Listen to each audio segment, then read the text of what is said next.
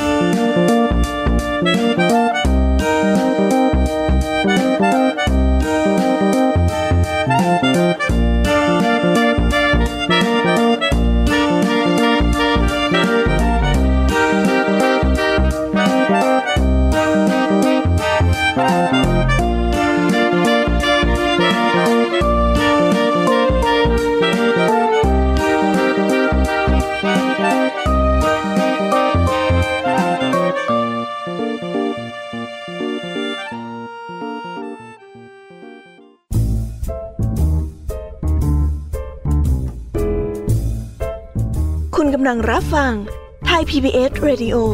ต่อจากนี้ไปขอเชิญทุกท่าน รับฟังรายการ นิทานแสนสนุกสุดหันษาที่รังสรรค์มาเพื่อน้องๆ ในรายการ Kiss Hour ค่ะ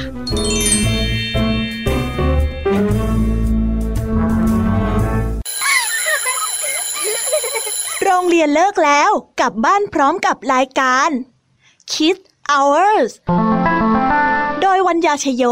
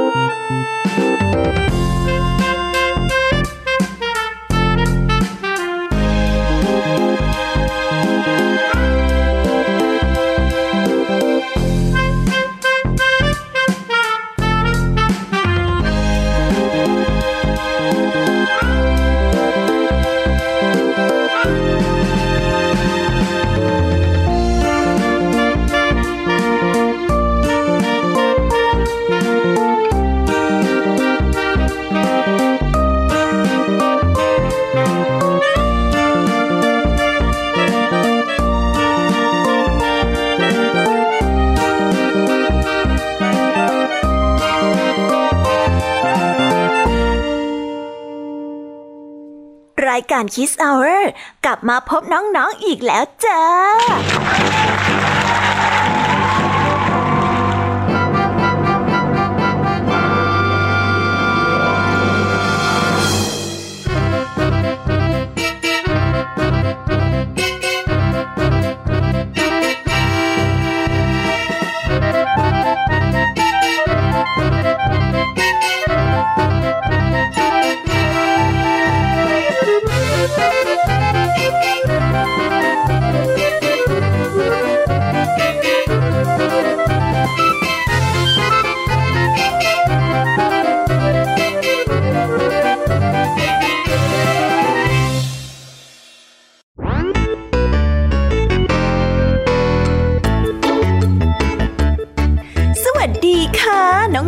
น่ารักทุกๆคน รายการคิสเอาร์กลับมาแล้ว หลังจากที่ไม่ได้เจอน้องๆกันตั้งสองวันแน่พี่แยมมี่กับเหล่าของเพื่อนเนี่ยก็กลับไปแอบประชุมกันนะคะ เพื่อวางแผนที่จะนำนิทานมาเล่าให้กับน้องๆฟังนั่นเอง ถึงเวลาหลังเลิกเรียนแบบนี้เนี่ยก็คงต้องมา คลายกันหน่อยแล้วล่ะค่ะเด็กๆ ได้เวลาการปลดปล่อยจินตนาการไปกับโลกแห่งนิทานกันแล้ว วันนี้มีใคร อยากเดากันไม่เอ่ยว่าพี่แอมมี่จะเตรียมเรื่องอะไรมาเล่าให้ฟังกันคงไม่มีใครเดาถูกกันใช่ไหมล่ะคะ เพราะว่าพี่แยมมี่เนี่ย วางแผนมาเป็นอย่างดีแล้ว ไม่มีใครเดาถูกแน่นอนค่ะ อยากจะฟังนิทานกันจะแย่แล้วสิ มามะ งั้นไม่รอช้าค่ะ ก่อนอื่นเลยเนี่ย เรามาเตรียมตัวกันก่อนค่ะ ว่าวันนี้เราจะได้ฟังนิทานเรื่องอะไรกันบ้าง นิทานเรื่องแรกของวันนี้นะคะ เริ่มต้นกันที่คุณครูไหวใจดี จะมาเล่านิทานในเรื่อง โคนันทิวิสารกับพรามผู้เลี้ยงดู เรื่องราวพามยากจนผู้หนึ่ง ได้รับเลี้ยงลูกโคไว้ แล้วก็เลิกเหมือนลูกแท้ๆแต่กลับมีเรื่องราวเกิดขึ้นส่วนเรื่องราวจะเป็นยังไงนั้นเนี่ย ก็ต้องไปรอติดตามกันในช่วงของคุณครูไหวกันนะคะ และคุณครูไหวในวันนี้ค่ะ ต่อกันด้วยนิทานเรื่องพระราชาเสวยแกลบ เอ๊ะพระราชาจะกินแกลบจริงๆเหรอเนี่ยเฮ้ยหรือว่าจะเกิดเหตุการณ์อะไรขึ้นนะ เอาไว้เราไปรอลุ้นกันพร้อม ๆ กันในช่วงของคุณครูไหวใจดีกันนะคะ ส่วนวันนี้พี่แยมมี่ก็มาพร้อมกับนิทานทั้ง 3 เรื่องนั่นก็คือเรื่อง กินอาหารกับเรื่องต่อหน้ามัพลับลับหลังตะโก และเรื่องนาคแย่งปลากับสุนัขจิ้งจอกตัดสินความ ส่วนเรื่องราวจะเป็นยังไงนั้นเนี่ย ไปรอติดตามกันในช่วงของพี่แยมมี่เล่าให้ฟังกันนะคะสำหรับช่วงนิทานสุภาษิตวันนี้ เสนอสำนวนน่าซื้อใจโคตที่มีความหมายที่ว่า มีสีหน้าดูซื่อๆแต่มีนิสัยโคตโกงค่ะอุ้ย ทำไมวันนี้ดูเป็นสำนวนไทยที่น่ากลัวจังเลยนะคะ หรือว่าลุงทองดีกับเจ้าจ้อยจะไปเจอเรื่องอะไรเข้าให้นะ โอ้ยแค่นึกภาพเนี่ย พี่ยามีกันลุ้นจะแย่แล้วล่ะค่ะ ยังไง มาคอยติดตามแล้วก็เอาใจช่วยลุงทองดีกับเจ้าจ้อยพร้อมๆกันนะคะ ในช่วงนิทานสุภาษิตค่ะ ปิดท้ายด้วยนิทานเด็กดีที่เป็นเรื่องราวเกี่ยวกับเจ้าลา ที่อาศัยอยู่กับชายยากจนคนหนึ่ง แววๆมาว่า มีเรื่องเสือเข้ามาเกี่ยวด้วยนะคะ มาดูกันสิคะว่า เรื่องราวจะเป็นยังไง เอาไว้ให้พี่เด็กดีมาเป็นคนเฉลยกันดีกว่าค่ะ ในช่วงนิทานเด็กดีกันนะคะ ตอนนี้น้องๆคงตื่นเต้น แล้วก็อยากจะฟังนิทานกันมากๆแล้วใช่ไหมล่ะ เอาเป็นว่าถ้าน้องๆพร้อมกันแล้วเนี่ย เราไปตะลุยโลกแห่งนิทานพร้อมๆกันเลย let's go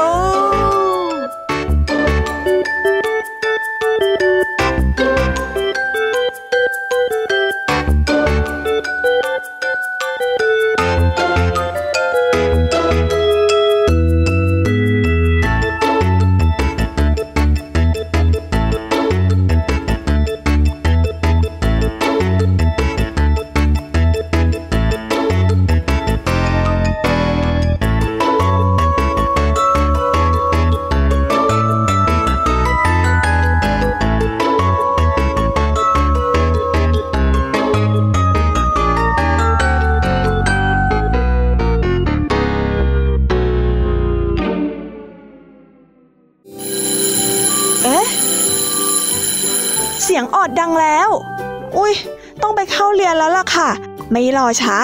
เราไปหาคู่ไหวกันเถอะ ไปกันเลย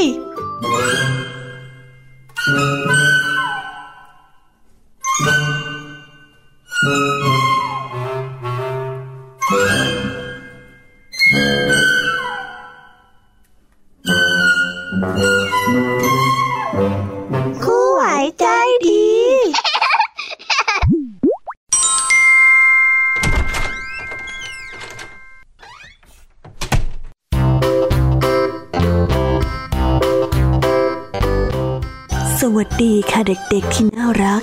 ยินดีต้อนรับเข้าสู่ช่วงครูไหวใจดีกันนะคะ เป็นยังไงกันบ้างเอ่ยไม่ได้เจอกันสันนานเชียว คิดถึงคุณครูไหวบ้างไหมคะถ้าไม่คิดถึงครูไหว คิดถึงนิทานของคุณครูไหวก็ยังดีนะเอาละค่ะ วันนี้คุณครูไหวได้นำนิทานมาฝากเด็กๆกันถึงสองเรื่องด้วยกัน ในเรื่องแรกนั้น คุณครูขอเสนอนิทานเรื่อง คนันที่วิสาร กับพรามผู้เลี้ยงดู ไม่รอช้าค่ะ เด็กๆคงพร้อมกันแล้วนะ งั้นเราไปฟังนิทานเรื่องแรกจากครูไหวกันเลยค่ะ ไปฟังกันเลย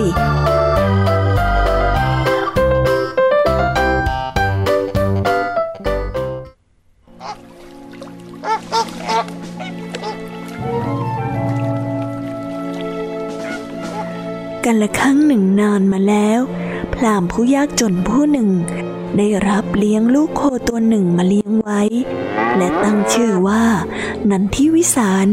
โดยพรามก็ได้เลี้ยงดูโคนันทิวิสารเป็นอย่างดีเสมอมา และได้รักเล่ากับลูกแท้ๆของตนเองจนกระทั่งนันทวิสารเติบโตขึ้น มันก็คิดจะตอบแทนบุญคุณของพรามด้วยจิตใจกระตันยู วันหนึ่ง โคนันทิวิสารรู้ว่าตนนั้นมีพละกำลังมาก จึงบอกแก่พรามว่า พ่อจ๋าท่านจงไปแจ้งแก่โควินทกะเศรษฐีเถิด ว่าโคของท่าน ซึ่งก็คือตัวลูกเอง สามารถลากเวียนหนึ่งร้อยเล่ม ที่ผูกติดกัน และเต็มไปด้วยกรวดหินได้ โดยเดิมพันด้วยทองหนึ่งหาบเถอะนะจ๊ะ เดี๋ยวฉัน จะเป็นคนช่วยให้พ่อ มีเงินมีทองใช้เอง พรามจึงทำตามที่โคนันทิวิสารบอก เมื่อวันนัดมาถึง พรามได้เทียมโคนันทิวิสารไว้ที่เกวียนเล่มแรก เพื่อลากเกวียนหนึ่งร้อยเล่มไปผูกติดกัน แล้วยังเต็มไปด้วยกรวด หิน ดินทราย ไว้เต็มเกวียน จากนั้น พรามจึงได้ขึ้นไปนั่งบนเกวียน แล้วเงื้อแม้เรียวขึ้น พร้อมกล่าวด้วยถ้อยคำที่หยาบคายว่า ไอ้โคโง่ไอ้โคโกง เอ็งจงลากเกวียนไปซะเดี๋ยวนี้เลยนะ ไป ไปสิไป โคนันทิวิสารได้ยินดังนั้นก็รู้สึกน้อยใจ จึงหยุดยืนนิ่งไม่ยอมลากเกวียนต่อ สุดท้าย พราม ก็ต้องเสียเดิมพันให้กับเศรษฐีไปด้วยความเสียดายเงินทำให้พรามเอาแต่นอนซึมเศร้าอยู่ในเรือน โคนันทิวิสารรู้สึกสงสารจึงบอกให้พรามกลับไปท้าเดิมพันกับโคนันทกะเศรษฐีอีกครั้ง ด้วยทองสองหาบ พร้อมยืนยันว่า กล่าวนี้ ตนจะทำให้พรามเป็นฝ่ายได้เดิมพันมา โดยขอร้องว่า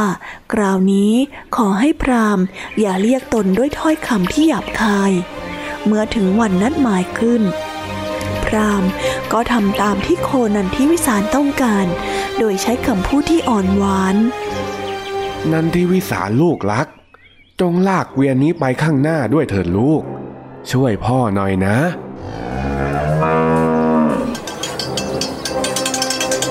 จบคำพูดอันอ่อนหวานนี้ ก็ทำให้โคนันทิวิสารเป็นฝ่ายชนะไปได้ในที่สุด และได้ของเดิมพันมา พร้อมกับผู้คนที่มุงดูเหตุการณ์ในครั้งนี้ พร้อมกับการมอบทรัพย์สิน ให้แก่โคนันทิวิสารด้วยความศรัทธา ซึ่งทรัพย์สมบัติทั้งหมดนั้น ก็ได้ตกเป็นของพราหมณ์แต่ผู้เดียว ทานเรื่องนี้ ก็ได้สอนให้เรารู้ว่า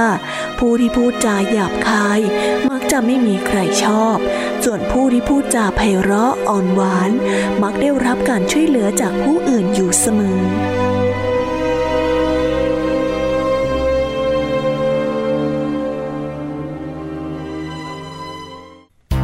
ได้จบลงไปแล้วนะคะสำหรับนิทานเรื่องแรก สนุกกันไหมเอ่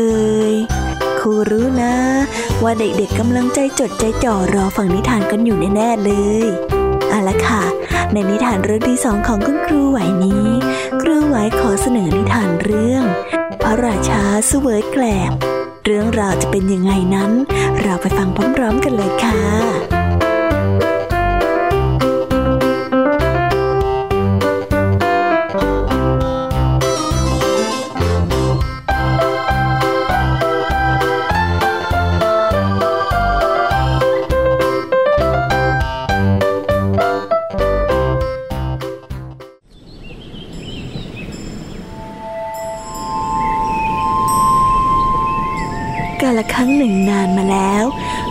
ระราชาองค์หนึ่ง ซึ่งชอบปลอมตัวออกไปสำรวจความเป็นอยู่ของประชาชน กับมหาดเล็กคนสนิทอยู่เสมอ วันหนึ่ง ขณะที่เดินอยู่ในหมู่บ้าน พระราชาได้กลิ่นหอมประหลาด ซึ่งไม่เคยได้กลิ่นแบบนี้มาก่อน จึงได้ถามมหาดเล็กให้ไปสืบดู จึงรู้ว่ากลิ่นหอมดังกล่าว ได้มาจากกระท่อมของหญิงชราที่กำลังตำข้าวเปลือกอยู่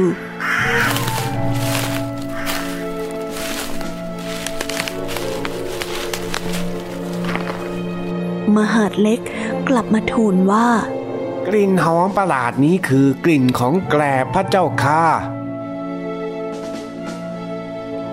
ได้ยินดังนั้น พระราชาอยากที่จะเสวย มหาดเล็กจึงได้ทูลบอกไปว่า แกลบเป็นอาหารของวัว ไม่เหมาะสมที่จะนำมาเป็นอาหารของพระราชา พระองค์อย่าทรงไปยุ่งกับมันเลยดีกว่าพระเจ้าค่ะ แต่พระราชาก็ไม่ฟัง มีรับสั่งให้มหาดเล็กนำแกลบมาปรุงเป็นอาหาร และกำชับห้ามไม่ให้มหาดเล็กบอกแก่ผู้ใด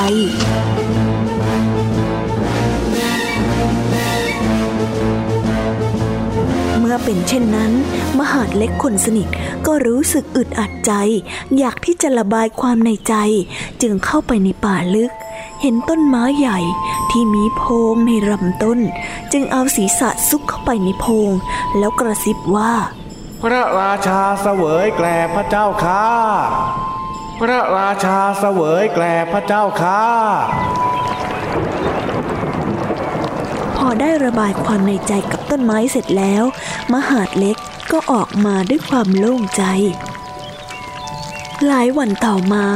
ในพระราชวังกำลังจะมีการจัดงานพิธีใหญ่ คนกลองอยากจะเปลี่ยนกลอง จึงให้คนไปหาต้นไม้ใหญ่มาทำกลอง คนตัดไม้ก็ได้นำไปเลือกต้นไม้ที่มีโพรงที่มหาดเล็กได้ไปกระซิบความลับที่โคนต้นไม้ใหญ่ไว้นั้น คนกลอง อยากที่จะเปลี่ยนกลอง จึงให้คนไปหาต้นไม้ใหญ่มาทำกลอง คนตัดไม้ก็ไปเลือกต้นไม้ใหญ่ที่มีโพรง ที่มหาดเล็กกระซิบความลับบอกไว้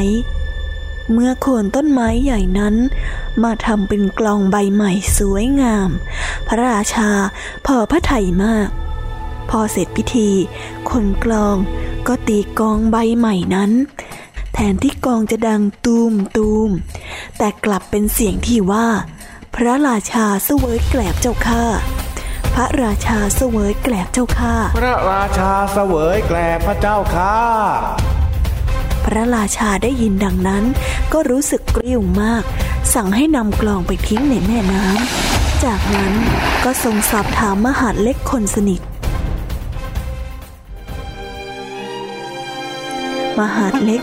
รับสารภาพ พระราชาก็ได้ให้อภัย แต่ไม่โปรดให้ตามเสด็จไปอีกเลย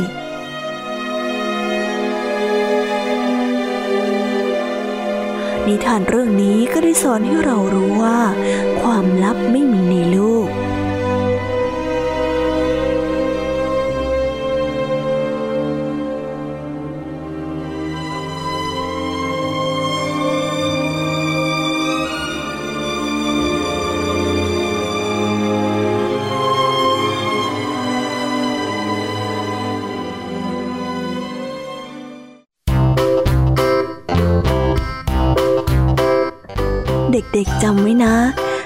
ที่เราปิดบังความจริงเนี่ย มันก็เป็นสิ่งไม่ดีอย่างหนึ่งเหมือนกัน อย่างกับที่ข้อคิดบอกไว้เลยล่ะค่ะ ว่าความลับไม่มีในโลก เพราะฉะนั้นเด็กๆของครูไหวทุกคนเนี่ย เวลาที่เรามีเรื่องเดือดเนื้อร้อนใจ เราก็ต้องบอกต้องปรึกษากับผู้ใหญ่ และก็แก้ไขร่วมกันนะคะ อย่าเก็บปัญหานั้นเอาไว้คนเดียว ไม่อย่างนั้นจะเป็นปัญหาเหมือนกับเจ้ามหาดเล็กได้นะ แล้วตอนนี้ก็หมดเวลาในช่วงของคุณครูไหวใจดีกันแล้วล่ะค่ะ ครูไหวก็ขอส่งต่อเด็กๆ ให้ไปสนุกกับนิทานในช่วงต่อไปกันเลยนะคะ กับช่วงพี่แยมมี่เล่าให้ฟัง แล้วตอนนี้ก็หมดเวลาในช่วงของคุณครูไหวใจดีกันแล้วล่ะค่ะ ครูไหว ขอส่งต่อเด็กๆ ให้ไปสนุกกับนิทานของพี่ยามีกันต่อเลยนะคะสำหรับวันนี้ ครูไหวก็ต้องขอตัวลาไปก่อนบายบายค่ะเด็กๆ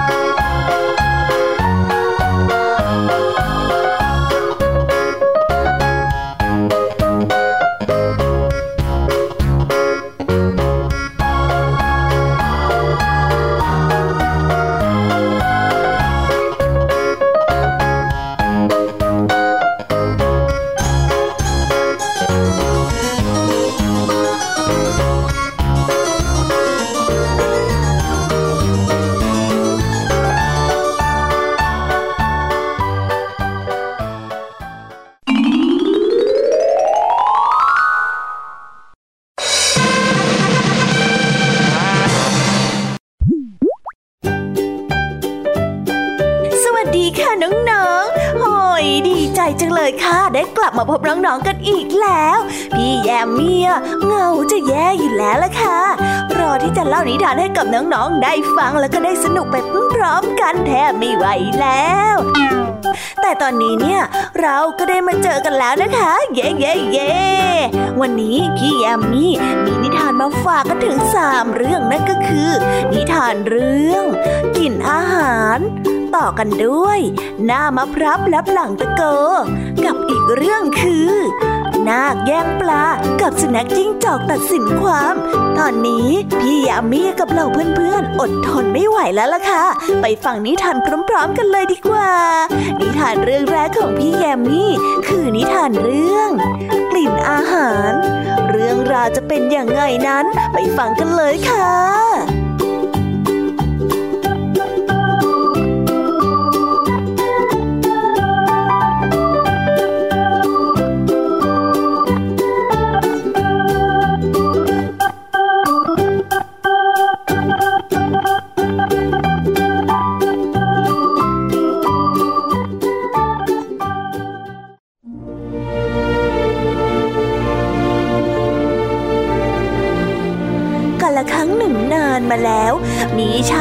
จกคนหนึ่ง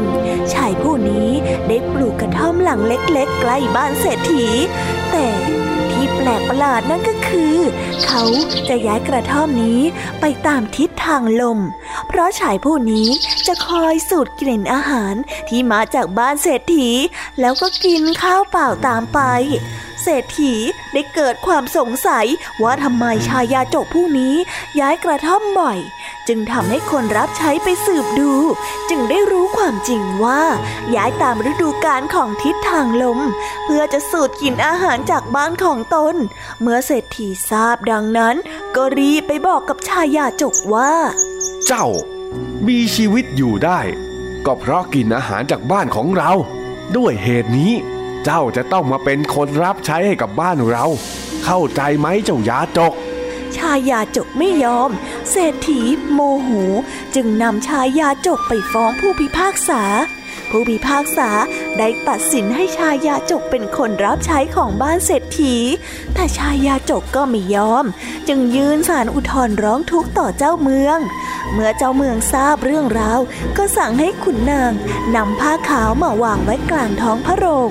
แล้วนำเงินไปวางไว้ที่ผ้าขาว จากนั้นเจ้าเมืองก็พูดกับเศรษฐีว่า จงรับเงินค่าตัวของชายยาจกไปเถิด เมื่อเศรษฐีรับเงินไปแล้ว เจ้าเมืองก็ถามเศรษฐีไปว่า เมื่อเศรษฐีหยิบเงินค่าตัวของชายยาจกคนนั้น ชายยาจกก็เห็นท่านหยิบเงิน แต่เขามีส่วนได้รับเงินจากการมองเห็นหรือไม่ เศรษฐีตอบว่า ไม่ได้รับเงินจากการมองเห็นพระเจ้าค่ะก็เปรียบได้กับอาหารของเศรษฐี ที่ถึงใครจะสูดกลิ่นอาหาร แต่อาหารก็ยังคงอยู่เหมือนเดิม ไม่ได้สูญหายไปไหน เพราะฉะนั้น เศรษฐี จะเอาชายาจกไปเป็นคนรับใช้ไม่ได้ จากนั้นทั้งเศรษฐีและชายาจกก็กลับไปที่บ้านของตนเองด้วยความยินดี และเพื่อนบ้านที่ดีต่อกันอยู่ด้วยกันอย่างมีความสุขตลอดมานิทานเรื่องนี้ก็ได้สอนให้เรารู้ว่า เพื่อนบ้านที่ดีนั้นต้องมีน้ำใจต่อกัน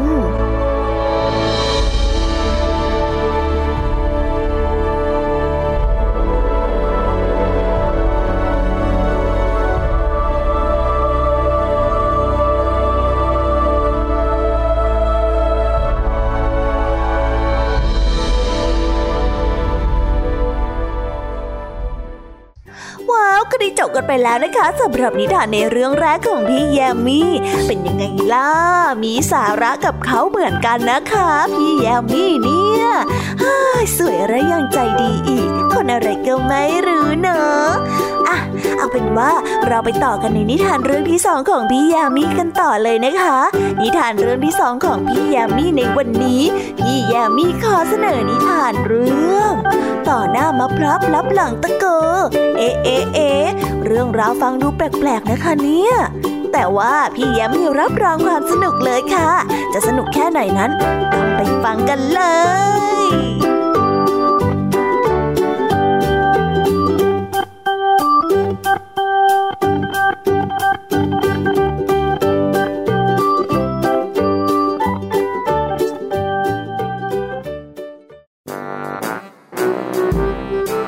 นิทานเรื่องนี้มีคำมาจากสำนวนไทยที่ว่า ต่อหน้ามาพลับแล้วหลังตะโก ซึ่งได้ถูกเล่าต่อๆกันมา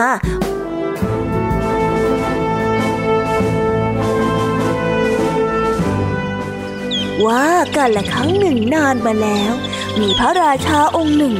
เสด็จป่าพร้อมด้วยข้าราชบริพารทั้งหลาย ซึ่งในป่าแห่งนั้นมีต้นตะโกอยู่เป็นจำนวนมาก เมื่อเทวดาทราบข่าวว่า พระราชาจะเสด็จมาเทวดาจึงนึกสนุกจึงได้เนรมิตต้นตะโกใหญ่ขึ้นมาต้นหนึ่ง ให้เป็นต้นมะพร้าวที่มีลูกสุกเหลืองอร่ามหอมหวนชวนน่ารับประทาน ลูกมะพร้าวนั้นกินได้ อร่อย ส่วนลูกตะโกก็กินได้ แต่มีความฝาดแล้วก็กินไม่อร่อยเท่ากับลูกมะพร้าว เมื่อพระราชาทรงทอดพระเนตรเห็น จึงอยากจะเสวย พระราชาจึงมีรับสั่งให้มหาดเล็กไปเก็บมาให้เสวย และส่งให้แจกจ่ายแก่ข้าราชบริพารที่ติดตามมาด้วยข้าราชบริพารก็ได้กินจนอิ่มหนำสำราญ แล้วก็อร่อยอร่อยเป็นอย่างมาก พระราชาทรงพอพระทัยแล้วก็ติดอกติดใจในรสชาติของลูกมะพร้าวนั้นมาก เมื่อพระองค์เสด็จกลับเข้าวังไป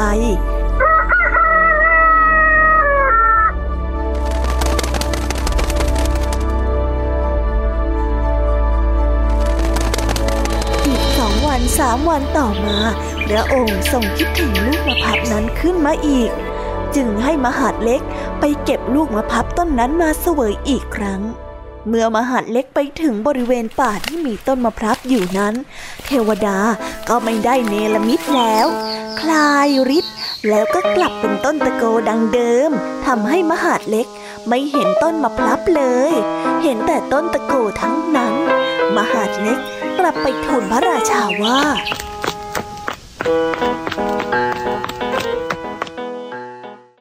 ไม่มีพระเจ้าค่ะต้นมะพร้าวไม่มีแล้ว มีแต่ต้นตะโก ด้วยเหตุนี้ทำให้คำโบราณมีคำเปรียบเทียบเอาไว้ว่า ต่อหน้ามะพร้าวลับหลังตะโก ซึ่งก็มีความหมายว่า ต่อหน้าอีกอย่างลับหลังอีกอย่างนั่นเอง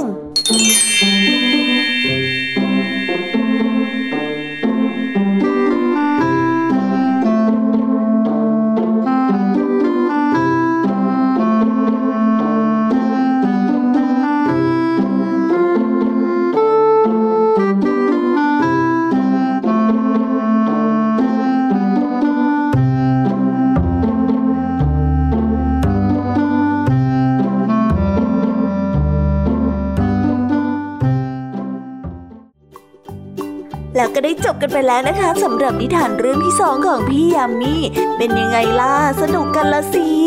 ถ้าพี่ยามีเป็นพระราชาเนี่ย พี่ยามีก็งงเหมือนกันนะคะ ว่าเอ๊จู่ๆต้นไม้ก็กลับกลายเป็นอีกอย่างหนึ่งไปซะได้ ละนะที่เขาบอกว่าต่อหน้าอีกอย่างลับหลังอีกอย่างอะเอาเป็นว่าเราไปต่อกันในนิทานเรื่องที่สามของพี่แยมมี่กันต่อเลยนะคะ เพื่อไม่ให้เป็นการขัดอัธรสในนิทานเรื่องที่สามของพี่แยมมี่ พี่แยมมี่ขอเสนอนิทานเรื่องนาคแย่งปลากับสุนัขจิ้งจอกตัดสินความ เรื่องราวจะเป็นยังไงนั้น เราไปฟังกันเลยค่ะ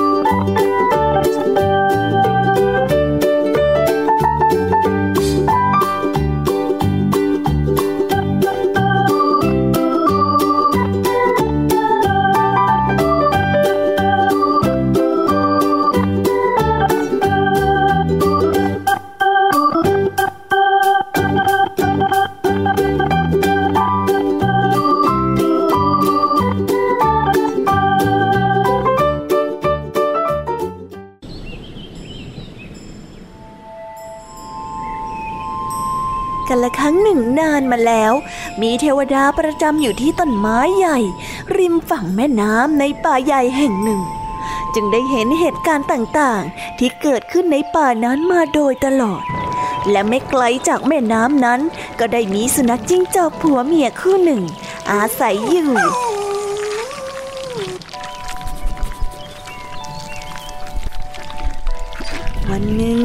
นางสุนัขจิ้งจอก ได้แพ้ท้องและอยากกินเนื้อปลาตะเพียนสดๆ สุนัขจิ้งจอกตัวผู้จึงรีบไปหาปลายังริมฝั่งแม่น้ำทันที ด้วยความเป็นห่วงลูกสุนัขจิ้งจอก ในขณะนั้นเองก็มีนาคสองตัว ซึ่งเป็นเพื่อนกันกำลังหากินอยู่ริมฝั่งแม่น้ำเช่นกัน นาคตัวหนึ่ง หากินอยู่ในน้ำลึก ส่วนอีกตัวหากินอยู่ในน้ำตื้น และตอนนั้นเองนาคที่อยู่น้ำลึกก็สามารถจับปลาตะเพียนตัวใหญ่ได้ แต่ไม่มีกำลังมากพอที่จะฉุดปลาตะเพียนตัวนั้นขึ้นมาบนฝั่งทำให้ปลาตะเพียนสามารถหนีรอดไปได้ นาคตัวที่อยู่น้ำลึก จึงหันไปบอกแก่นาคตัวที่อยู่น้ำตื้นว่า เอ้ยเพื่อนเอ้ยเพื่อนเอ้ยในน้ำตรงนี้มันมีปลาตะเพียนชุกชุมมากเลยนะ หากเราร่วมมือกัน ก็ต้องจับปลาตัวใหญ่มา เป็นอาหารได้อย่างเพียงพอสำหรับพวกเราสองคนได้แน่ๆเลยล่ะ เรามาร่วมมือกันเถอะนะนาคที่อยู่น้ำตื้นก็ได้ตอบไปว่า ได้สิ เรามาร่วมมือกัน หากจับปลาตะเพียนได้แล้ว ให้เพื่อนคาบส่วนหางของปลาเอาไว้ให้มัน แล้วเราก็จะคาบส่วนหัว ลากขึ้นฝั่งมาด้วยกำลังทั้งหมดที่เรามี โอเคไหม เมื่อนาคทั้งสองตัว ร่วมแรงร่วมใจกันขนาดนี้ ในที่สุดก็สามารถจับปลาตะเพียนตัวใหญ่ แล้วก็ลากขึ้นฝั่งมาได้สำเร็จ เมื่อปลาตะเพียนตัวใหญ่ขึ้นฝั่งมาได้แล้ว ทั้งสองก็กลับตกลงกันไม่ได้ ว่าจะแบ่งปลาตะเพียนส่วนไหนอย่างไร จนต้องทะเลาะและก็เถียงกันเป็นการใหญ่ ขณะนั้นเอง สุนัขจิ้งจอกที่กำลังหาปลาตะเพียนสดๆ ไปให้เมียที่รักของเขากิน เขาก็ได้เดินผ่านมาเห็นเข้าพอดีนาคทั้งสองจึงได้ขอร้องให้สุนัขจิ้งจอกเป็นคนช่วยแบ่งปลาให้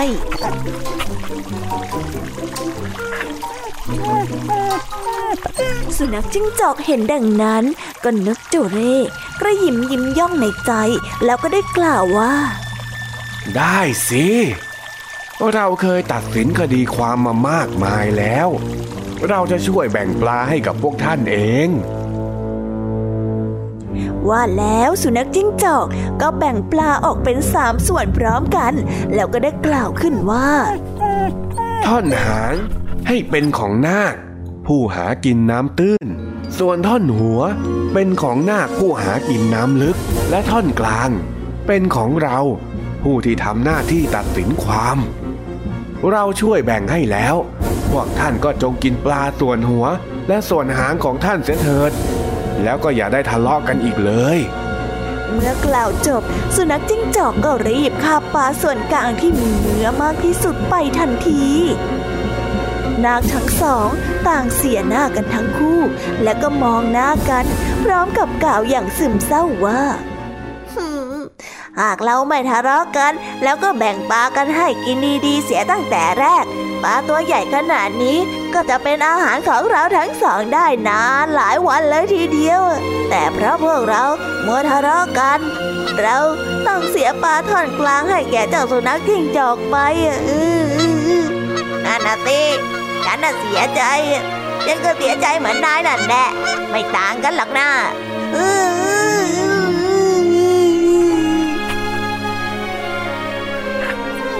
และฝ่ายสุนัขจิ้งจอกก็ได้นำปลาตะเพียนท่อนกลาง ไปให้นางสุนัขจิ้งจอกกินอย่างอิ่มหนำสำราญ นิทานเรื่องนี้ก็ได้สอนให้เรารู้ว่า การทะเลาะกันทำให้เราต้องสูญเสียสิ่งดีๆ ไปโดยใช่เหตุค่ะ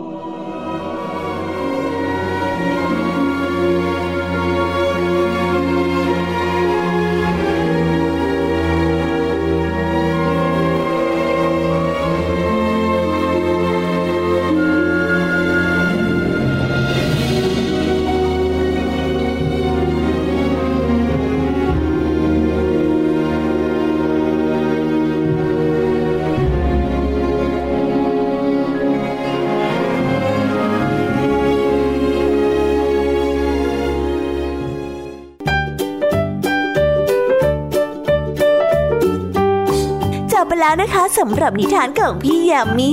เป็นยังไงกันบ้างสนุกกันละสิพี่ยามีเห็นน้องๆชอบ พี่ยามีก็ดีใจนะ แต่ตอนนี้เนี่ยพี่ยามี ส่งต่อให้น้องๆ ไปพบกับช่วงนิทานสุภาษิตกันแล้วล่ะค่ะ วันนี้เจ้าจ้อยและก็ลุงทองดี ต้องมีเรื่องอะไรเกิดขึ้นกับสองลุงหลานแน่ๆเลย เอาเป็นว่าไปลุ้นพร้อมกันเลยนะคะว่าเรื่องราวจะเป็นอย่างไรสำหรับวันนี้ เวลาหมดหมดเวลาของพี่ยามีกันแล้วล่ะค่ะ เอาไว้พบกันใหม่นะ เดี๋ยวพี่ยามีขอ กันช่วงปิดท้ายค่ะสำหรับตอนนี้เราไปหาลุงทองดีกับเจ้าใจกันเลยค่ะ ไปกันเลย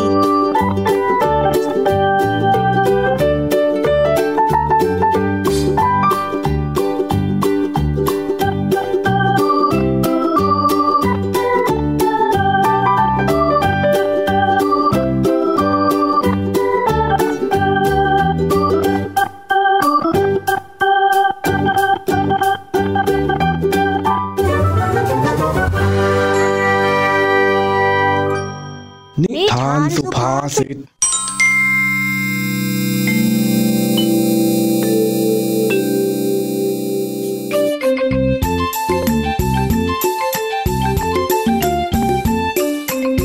เย็นวันหนึ่งจ้อยเดินหน้าตาบูดเบี้ยว ดูอารมณ์ไม่ดี เดินมาหาลุงทองดีที่บ้านลุงทองดีจ๊ะลุงทองดีอยู่ไหมจ๊ะว่าไงล่ะเจ้าจ้อย ลมอะไรหอบเองมาถึงนี่ล่ะฮะลุงน้องดี จ้อยขอตังค์ไปซื้อไม้บรรทัดหน่อยสิลุง จ้อยไม่มีขีดเส้นทำการบ้านเนาะมันหายไปไหนก็ไม่รู้อะเออ นึกว่าเรื่องอะไร เอาเอาไปเอาไป แล้วก็ตั้งใจทำการบ้านนะเจ้าจ้อยจ้าลุงจ้อยไปก่อนนะ ต้องไปรีบทำการบ้านก่อนเดี๋ยวมาใหม่นะจ๊ะ ตกเย็นของวันต่อมา จ้อยได้เดินดุมดุมดุมมาหาลุงทองดีที่บ้านอีกครั้ง ลุงน้องดีจ๊ะลุงน้องดี อะไรอีกฮะเจ้าจ้อย มีเรื่องอะไรเนี่ย ดูสิ หน้านิ่วคิ้วขมวดมาเชียวลุงทองดีจำเมื่อวานนี้จ้อยขอเงินลุงทองดีไปซื้อไม้บรรทัดได้ไหมจ๊ะจำได้สิ ข้าไม่ได้แก่ถึงขนาดที่จะจำอะไรไม่ได้สักหน่อย แล้วมันทำไมหรือ นั่นแหละนั่นแหละไม้บรรทัดอันนั้นแหละหายไปอีกแล้วอะลุง ลุงไม้บรรทัดจอยหายไปอีกแล้วจอยเพิ่งซื้อไปเมื่อวานเองอะแต่ว่ามันหายไปแล้วอะอ้าวมันจะหายไปได้ยังไงล่ะเจ้าต้อยเอ้ย เอ็งเก็บของไม่ดีแล้วสิเนี่ยมันหายไปจริงๆนะลุงทองดี ก่อนหน้านี้จอยจะมาขอลุงทองดีซื้อแล้วมันก็หายไปอันหนึ่งแล้วอะแล้วนี่ก็ดันมาหายไปอีกจอยไม่มีไม้บรรทัดฉีดเต้นใต้การบ้านอีกแล้วอะจอยต้องโดนครูตีมือจอยอีกแน่เลยลุงทำยังไงดีอะอยู่ดีๆ มันจะหายไปได้ยังไงล่ะฮะ นอกเสียจากนอกเสียจากอะไรอะลุง มีคนมาขโมยเอาของเองไปนะสิ ไม่มีหรอกลุงทองดี ใครจะมาเอาไม้บรรทัดจ้อยไปกันล่ะ ในห้องเรียนก็มีแต่เพื่อนๆของจ้อยทั้งนั้นแหละ ใครเขาจะมาขโมยของจ้อยกันล่ะ ใครจะไปรู้ คนเราสมัยนี้เนี่ย รู้หน้าไม่รู้ใจนะ น่ะ ลุงทองดีพูดให้จ้อยระแวงแล้วเนี่ย ก็มันจริงนี่เจ้าจ้อย เอาอย่างนี้ เดี๋ยวข้าจะให้ตังเองไปซื้อไม้บรรทัดใหม่ แล้วเองลองสังเกตดูสิว่า เป็นอย่างที่ข้าพูดไหมแต่จะว่าไปมันก็น่าสงสัยเหมือนกันนะลุงทองดี มันก็หายไปหลายอันแล้วด้วยอะลุงอะดีแล้ว เอาตังไปซื้อไม้บรรทัดใหม่ซะไป แล้วตั้งใจดูให้ดีๆนะ ได้จ้ะลุง เดี๋ยวจ้อยไปแอบซุ่มดูตอนพักกลางวันก็ได้ ว่าใครแอบเอาไม้บรรทัดของจ้อยไปช่วงเย็นของอีกวัน เจ้าจ้อยก็วิ่งมาหาลุงทองดีหน้าตาตื่น โดยที่ยังไม่ถอดชุดนักเรียน ลุง ลุงจ๋าลุง เออลุงทองดี อ้าว เสียงดังมาเชียว แล้วนี่เองทำไมไม่เปลี่ยนชุดให้เรียบร้อยล่ะเนี่ย เดี๋ยวชุดนักเรียนก็เปลอะหมดหรอก เอ้ยลุง อย่าเพิ่งบ่นจ้อยเลย ไปหาตำรวจกับจ้อยหน่อยเร็ว ไปเร็ว เดี๋ยวเดี๋ยว เองจะไปหาตำรวจทำไม มีอะไรหรือ ค่อยๆเล่าสิไม้บรรทัดที่หายไป จ้อยรู้แล้วจ้าว่าใครเป็นคนขโมยไป จ้อยจะไปแจ้งตำรวจจับมัน ใจเย็นๆใจเย็นๆ เองค่อยๆพูดให้ข้าฟังอีกทีหนึ่งสิข้าฟังไม่ค่อยรู้เรื่องนะ ก็ได้จ้ะเรื่องมันเป็นอย่างนี้นะลุงทองดี คือเมื่อตอนที่พักเที่ยงอะ จ้อยบอกให้ไอ้สีไอ้แดงอะ ไปเล่นบอลรอกันก่อน แล้วจ้อยอะ ก็แอบซุ่มอยู่หลังห้อง ซุ่มอยู่หลังถังขยะเลยนะลุงทองดี แล้วจ้อยก็เห็นเต็มๆเลยจ้ะเห็นเต็มสองตาของจ้อยเลย เห็นอะไรของเองอะฮะ หัวหน้าห้องจ้อยอะลุง ไอ้ปื้ดอาจารย์ลุง มันน่ะ เดินมาที่กระเป๋าของจ้อย แล้วก็คนคนคนคนกระเป๋าจ้อย แล้วก็หยิบไม้บรรทัดของจ้อยไปเฉยเลย พอเอาไปใช้แล้วมันก็ไม่เอามาให้จ้อยเลยลุง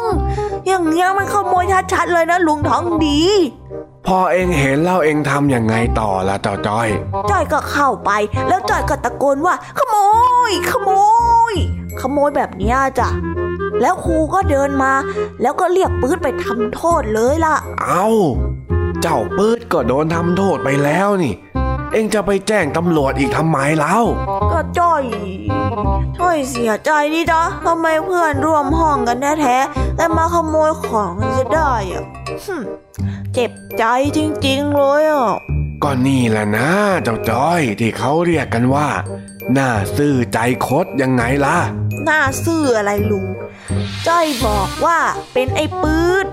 ไม่ใช่หน้าซื่อ ใครชื่อซื่อไม่มี และไอ้ปื๊ดเนี่ยนะ มันก็หน้าตาดีอยู่นะ มันก็ไม่ได้หน้าซื่อสักเท่าไหร่นะ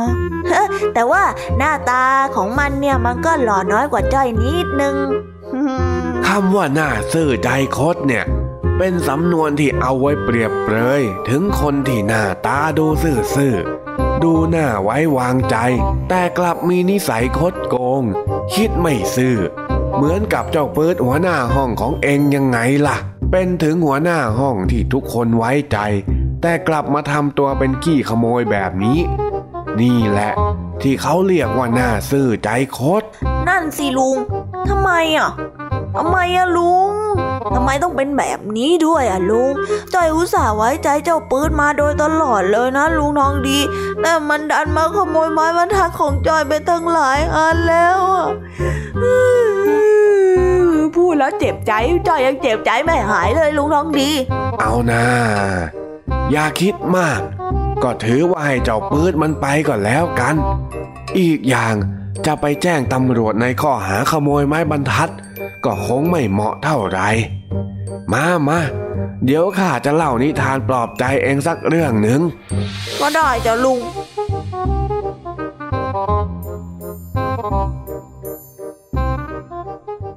ครั้งหนึ่ง เคยมีสองพี่น้องอยู่คู่หนึ่ง ทั้งคู่ได้เดินทางไปที่หมู่บ้านแห่งหนึ่ง แต่ว่าทั้งสองพี่น้องนี้ หน้าตาต่างกันราวฟ้ากับเหว คนพี่หน้าตาเต็มไปด้วยหนวดเครา หน้าตาไม่เกลี้ยงเกลาผิวดำ ใครเห็นก็คิดว่าเป็นโจร ส่วนน้องชายเป็นหนุ่มที่มีผิวขาว หน้าตาหล่อเหลา เมื่อทั้งคู่เดินทางมาถึงหมู่บ้าน ก็มาขอพักอาศัยอยู่กับชาวบ้านที่นั่น ชาวบ้านที่นั่น เมื่อเห็นหน้าตาคนพี่ ก็ไม่มีชาวบ้านคนไหน ที่ยอมให้คนพี่เข้าพักภายในบ้านแม้แต่คนเดียว จะมีก็แต่ยอมให้ไปนอนอยู่ที่เปล เพราะว่าชาวบ้านไม่ไว้ใจ กลัวว่าคนพี่นั้นจะมาขโมยทรัพย์สินที่บ้านของตน เลยให้คนน้องที่หน้าตาหล่อเหลา เข้าไปนอนในบ้านได้ แต่ชาวบ้านกลับนึกไม่ถึงว่าคนที่เป็นน้องนั้นเพิ่งออกจากคุกมา แล้วก็มีนิสัยที่ชอบลักขโมยเป็นอย่างยิ่ง สาเหตุที่คนน้องมาขออาศัยอยู่บ้านนี้ ก็เพราะว่าหมู่บ้านเดิม ขับไล่ออกมา เนื่องจากสาเหตุที่คนน้อง ไปขโมยของ และทำเรื่องไม่ดีในหมู่บ้านเก่าไว้ คนพี่เลยตามมาดูแลน้อง กลัวว่าจะมีเหตุอะไร แล้วก็เป็นอย่างที่พี่ชายคิดจริง ๆ น้องชายผู้ที่มีหน้าตาหล่อเหลานั้น ได้ขโมยแก้วแหวนเงินทองที่อยู่ในบ้านไปจนหมด ชาวบ้านต่างเสียใจที่ไว้ใจคนผิด แล้วก็ตะโกนด่าชายคนน้องว่า เจ้าหน้าซื่อใจคด คนนิสัยไม่ดี เลยเป็นที่มาของคำเรียกสำนวนนี้ยังไงล่ะ เป็นยังไงล่ะเจ้าจ้อย ฟังนิทานแล้ว รู้สึกดีขึ้นมาบ้างไหม หายแล้วจัดลุงทองดี ขอบคุณลุงทองดีมากเลยนะ ที่ปลอบจ้อยอะแต่ว่าตอนเนี้ยเริ่มเย็นมากแล้วจ้อยต้องรีบกลับไปทำการบ้านก่อนดีกว่า เดี๋ยวเดินแม่บน่นรู้สึกดีแล้วก็กลับไปตั้งใจทำการบ้าน เรื่องอะไรที่ขุนเคืองใจก็เก็บมันไว้ก่อน เดี๋ยวมันก็ดีขึ้นนะเจ้าจ้อย ไปไปแยกย้าย แน่นอนอยู่แล้วจ้ะลุง จ่อยซะอย่างเก่งขนาดนี้ ไปก่อนนะลุงทองดีบายบายจ้า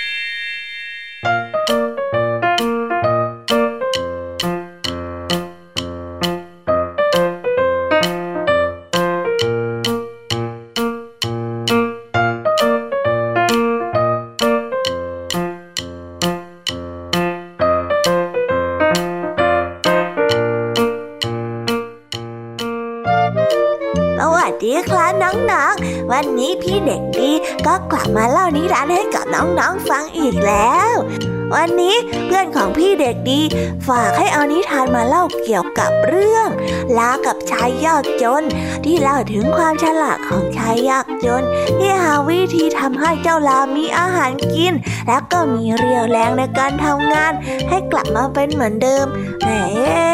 เริ่มสงสัยกันแล้วใช่ไหมล่ะครับ ว่าทำยังไงงั้นเราไปฟังนิทานเรื่องนี้พร้อมๆกันเลยนะครับ กับนิทานเรื่อง ลากับชายยากจนถ้าพร้อมกันแล้วไปฟังกันเลยครับ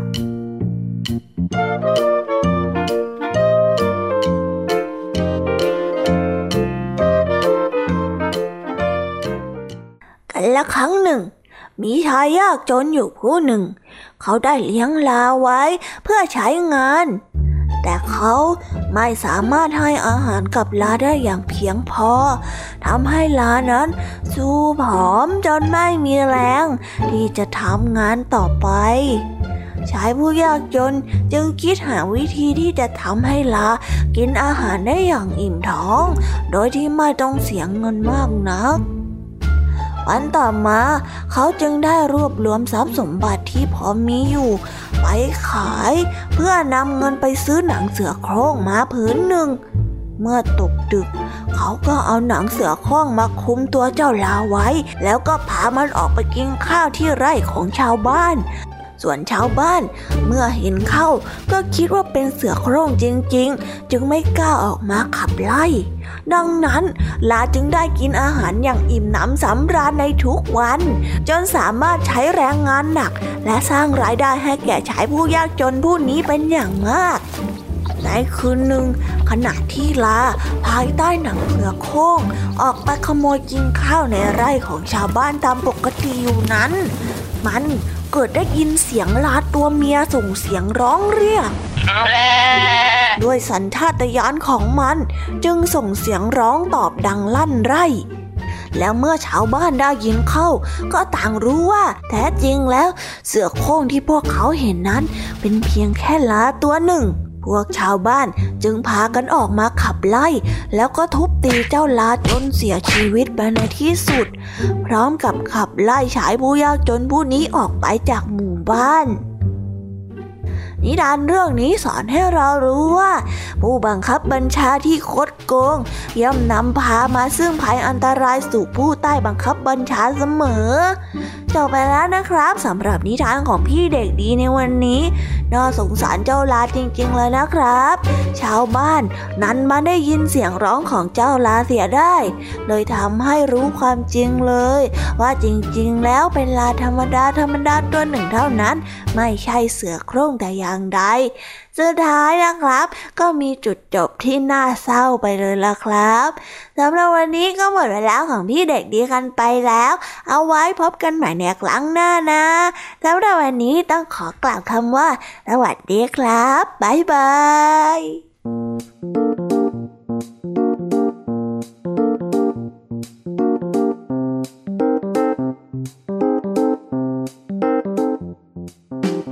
ไปแล้วนะคะสำหรับการตะลุยโลกแห่งนิทานกันในวันนี้ เป็นยังไงกันบ้างน้องๆสนุกกันไหมเอ่ยวันนี้คุณครูไหวใจดีได้มาพร้อมกับนิทานเรื่องโคนันที่วิสารกับพรามผู้เลี้ยงดู เรื่องราวของพรามผู้ยากจนผู้หนึ่ง ได้รับเลี้ยงโคไว้ แล้วก็รักเหมือนลูกแท้ๆแต่กลับมีเรื่องราวเกิดขึ้น แล้วในนิทานเรื่องนี้นะคะ ก็ได้สอนให้เรารู้ว่า ผู้ที่พูดจาหยาบคาย มักจะไม่มีใครชอบ ส่วนผู้ที่พูดจาไพเราะอ่อนหวาน มักได้รับการช่วยเหลือจากผู้อื่นอยู่เสมอ และนิทานเรื่องที่สองคือเรื่อง พระราชาเสวยแกลบ ที่ให้ข้อคิดกับเราว่า ความลับไม่มีในโลก และวันนี้ค่ะ พี่ยามีก็มากับนิทานทั้งสามเรื่องนั่นก็คือนิทานเรื่อง กลิ่นอาหาร ที่ชื่อเรื่องเป็นแบบนี้เนี่ยก็เพราะว่าเจ้าเมืองพูดเปลี่ยนไว้ว่า อาหารของเศรษฐีถึงใครจะสูตรกินอาหาร แต่อาหารก็ยังคงเดิมไม่สูญหายไป เพราะฉะนั้นเศรษฐีจะเอาชายาจกไปรับใช้ไม่ได้ แต่เป็นเพื่อนบ้านที่ดีต่อกันได้ค่ะ และในนิทานเรื่องนี้นะคะ ก็ได้ให้ขอคิดกับเราว่า เพื่อนบ้านที่ดีต้องมีน้ำใจต่อกัน และนิทานเรื่องที่สองของพี่ยามีก็เสนอนิทานเรื่องต่อหน้ามะพร้าวรับหลังตะโก ที่เป็นที่มาของคำเปรียบเทียบว่า ต่อหน้ามะพร้าวรับหลังตะโก ซึ่งก็มีความหมายว่า ต่อหน้าอีกอย่างรับหลังอีกอย่างหนึ่งนั่นเองค่ะ และนิทานอีกหนึ่งเรื่องของพี่ยามีที่มาเสนอในวันนี้ นั่นก็คือนิทานเรื่อง นาคแย่งปลากับสุนัขจิ้งจอกตัดสินความ ที่ให้ข้อคิดกับเราไว้ว่า การทะเลาะกันทำให้เราต้องสูญเสียสิ่งดีๆ ไปโดยใช่เหตุ เพราะฉะนั้นน้องๆอย่าทะเลาะกันนะคะ รักกันเข้าไว้ค่ะ รักกันรักกัน และสุภาษิตในวันนี้ก็มากันในสำนวนไทยที่ว่าหน้าซื่อใจคดที่ในวันนี้นะคะเจ้าจอยถูกหัวหน้าห้องขโมยไม้บรรทัดไป แต่ดีนะที่ลุงทองดีได้เล่านิทานปลอบใจเจ้าจ้อยไว้ได้ทันไม่อย่างนั้นเนี่ยเจ้าจ้อยก็คงพาลุงทองดีไปแจ้งความขอหาขโมยไม้บรรทัดแล้วล่ะค่ะ เจ้าจ้อยนะเจ้าจ้อยน่าสงสารจริงๆ เจ้าจ้อยของเราเนี่ย ปิดท้ายด้วยนิทานเด็กดีนะคะ ที่มากันในเรื่องลากับชายยากจน ที่ให้ข้อคิดกับเราว่า ผู้บังคับบัญชาที่คดโกง ย่อมนำพาภัยอันตรายมาสู่ผู้ใต้บังคับบัญชา ที่สุดท้ายเจ้าลาก็ต้องมาจบชีวิตลงได้อย่างน่าเศร้าใจเลยล่ะค่ะ และวันนี้นะคะ เวลาของรายการ Kiss Hour ของเราก็ได้จบลงไปแล้ว เอาไว้เรามาพบกันใหม่ในโอกาสหน้านะคะเด็กๆ และสำหรับวันนี้ พี่แอมมี่และก็ผองเพื่อนในรายการ Kiss Hour ก็ต้องขอกล่าวคำว่า สวัสดีค่ะ บ๊ายบาย